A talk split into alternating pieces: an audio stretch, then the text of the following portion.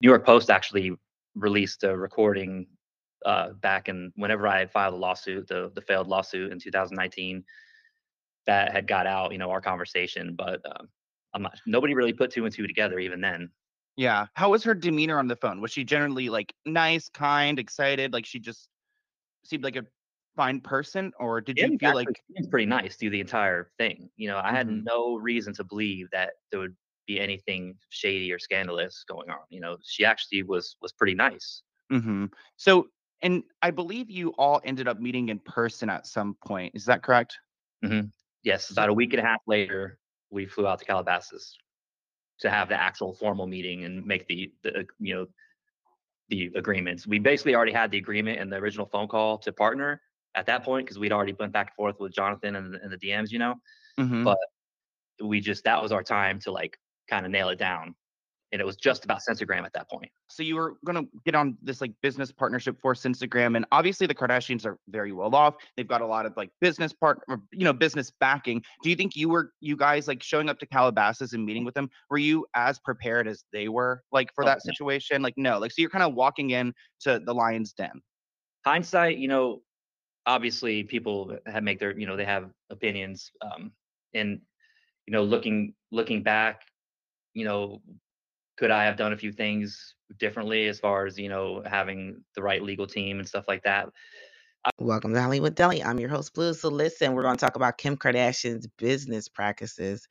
So apparently, remember when Kimoji came out, Kim was super excited to announce that she had her own emojis. Well, we didn't know what all went into her obtaining these emojis. So in some of the clips that I'm going to play, you will hear the creators of the Kim emojis talking about how they were swindled out of these emojis. But we got to remember that when Kim did the emoji situation, Blac Chyna also wanted to do the emojis. And she screamed to the top of her lungs about how Blac Chyna is a thief and a copycat. Well, hell, the whole time she was the copycat. So let's get into it. I was used to dealing with startups and small businesses, and you know, in no way was it that caliber, you know. So they knew that, and they took advantage.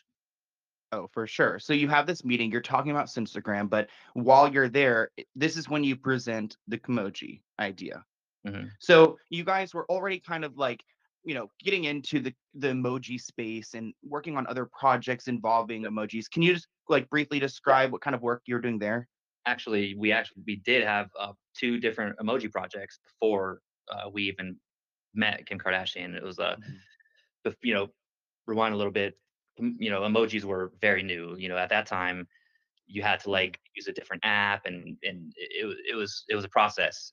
And we were trying to get our Wall Street emoji project, and which was basically, you know, private jets and champagne bottles popping, you know, animated emojis, stuff like that, just, you know, that kind of emoji. And then we also had like a sexy or dirty emojis as well, which is more like racy. And we were trying to get that approved through Instagram. Was kind of, you know, it was tough. So we were working on all that stuff at the same time, you know, trying to make it all work. And so what we did was we took those two emoji projects we already had, and we basically were like, you know what? I bet Kim would love if she had her own emoji. And we just threw Kimoji together. My partner, Narayan, is actually the one that like came up with that thought, you know, Kimoji. Mm-hmm. So while we were there pitching that project, we thought, well, let's just go ahead and we put it on our laptop that we took up there to show her the mock-ups and just throw the idea out there. We had 50-50 chance we thought she would even like it. Mm-hmm. And so that's what we did at the end of the meeting. We pulled out the laptop and we pitched it, and they went wild over that. Even more wild than Censagram.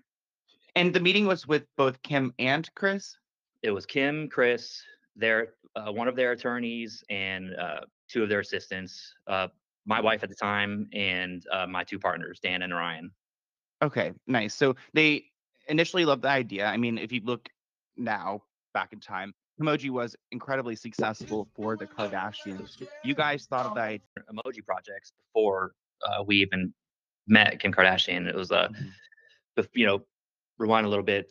You know, emojis were very new. You know, at that time, you had to like use a different app, and it was a process. And we were trying to get our Wall Street emoji project, and which was basically, you know, private jets and champagne bottles popping, you know, animated emojis, stuff like that, just, you know, that kind of emoji. And then we also had like a sexy or dirty emojis as well, which is more of like racy. And we were trying to get that approved. Instagram was kind of, you know, it was tough. So we were working on all that stuff at the same time, you know, trying to make it all work. And so what we did was we took those two emoji projects we already had, and we basically were like, you know what, I bet Kim would love if she had her own emoji. And we just threw Kimoji together. My partner, Narayan, is actually the one that like came up with that thought, you know, Kimoji. So while we were there pitching that project, we thought, well, let's just go ahead and we put it on our laptop that we took up there to show her the mock-ups and just throw the idea out there. We had 50-50 chance we thought she would even like it. And so that's what we did at the end of the meeting. We pulled out the laptop and we pitched it, and they went wild over that. Even more wild than Censagram. And the meeting was with both Kim and Chris? It was Kim, Chris, their one of their attorneys, and two of their assistants, my wife at the time, and my two partners, Dan and Ryan. Okay, nice. So they initially loved the idea. I mean, if you look now back in time, Kimoji was incredibly successful for the Kardashians. You guys thought of the idea, but she was able to weasel her way into pretty much you guys giving it up and her ultimately taking it. So let's kind of talk about where the rift began, because you mentioned your colleague Ryan, and I guess, and stop me if I'm wrong, but Ryan, I guess, took a screenshot of maybe some type of preference or settings that Kim had on her app. It wasn't like private information, but it was just kind of like words or phrases that she wouldn't want to appear on her Instagram that she was using Censagram for.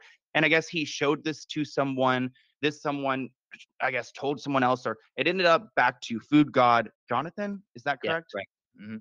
Do you remember, like, what were the words or phrases that she didn't want, like, there? So basically, it was a text message of Narayan telling his friend Alice that, hey, we're about to partner with your dream girl, because Alice was like obsessed with Kim Kardashian.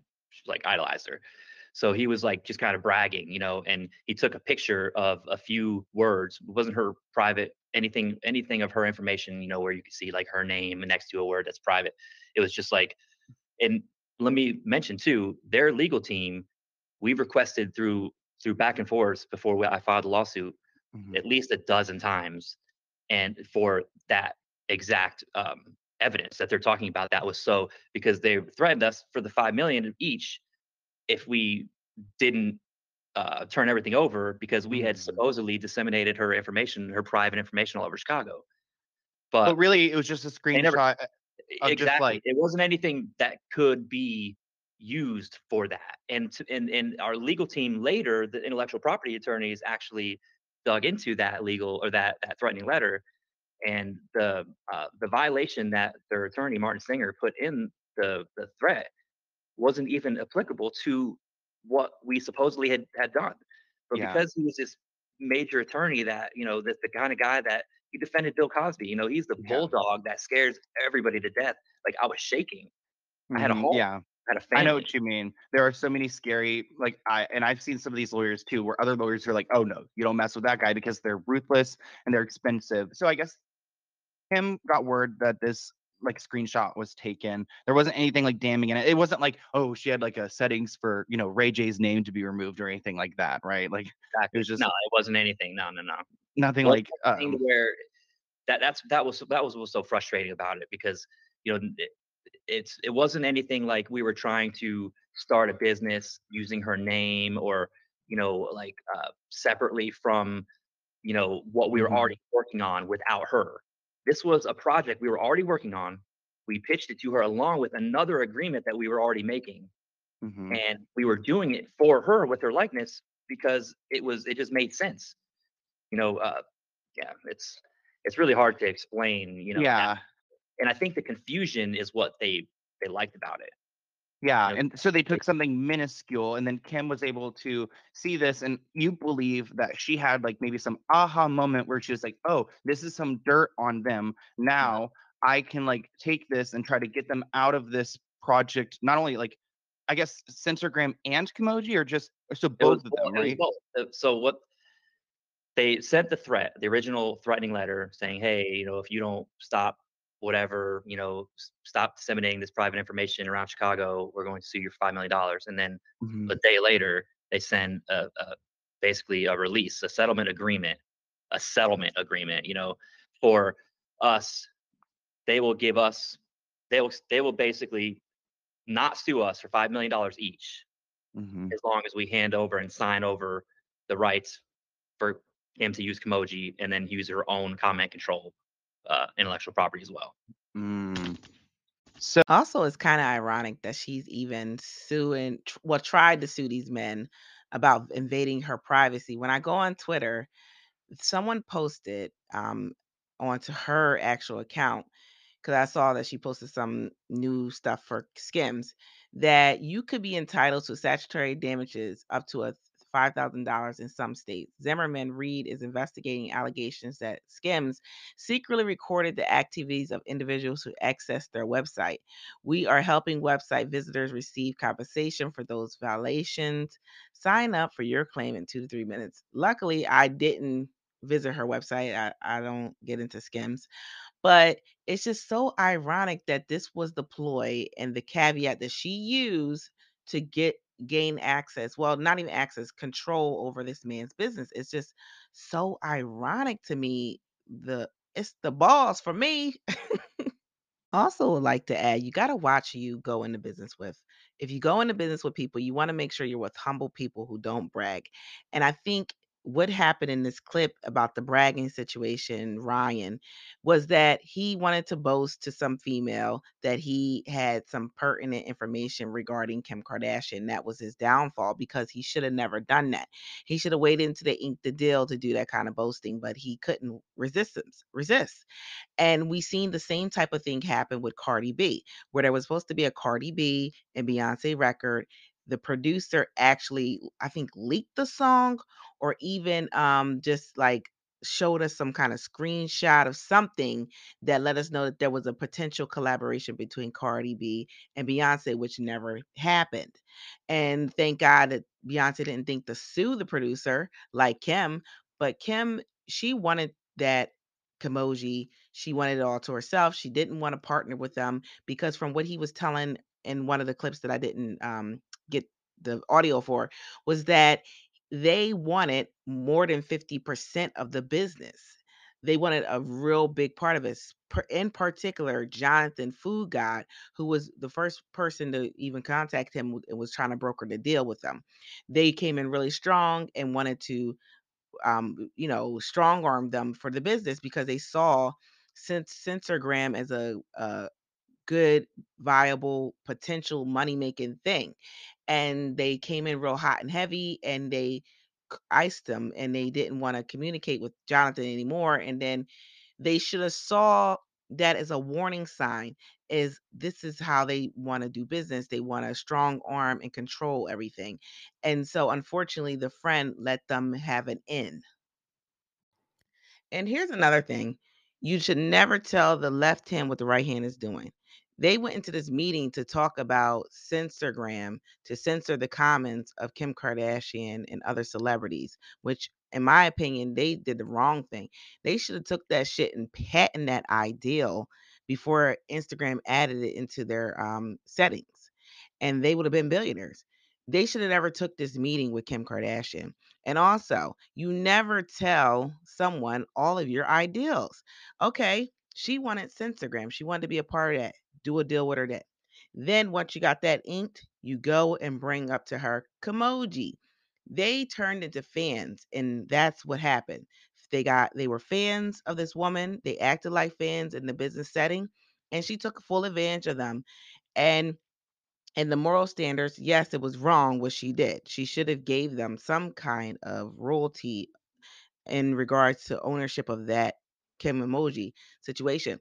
But the ruthless thing that she did, not only did she take the Kimoji, she also took Censagram. So she took their fucking business altogether. And to me, that was just wrong and ruthless of her to do.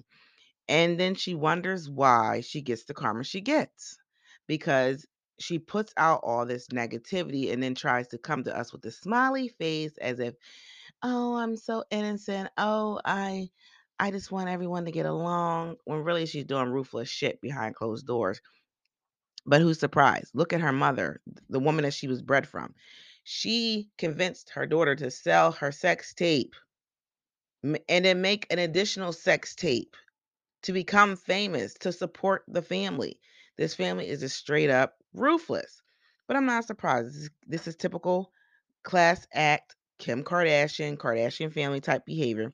But let's talk about the Jenner girls. So Kim is done. Can't be pimped out anymore. So Chris is on to the next, the new generation, the Jenner girls. And so the Jenner girls are so desperate now. So Kylie has dropped her baby daddy of the two kids she had. The rappers is no longer the aesthetic that they want to promote anymore. Now they are going white.